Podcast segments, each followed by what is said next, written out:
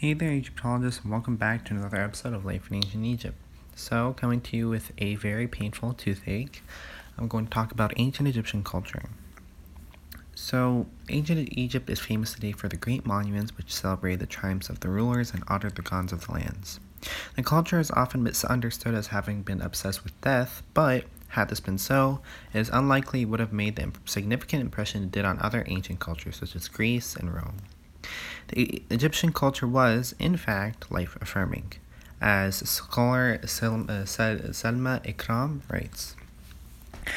Judging by the numbers of tombs and mummies that the ancient Egyptians left behind, one can be forgiven by thinking that they were obsessed with death. However, this is not so.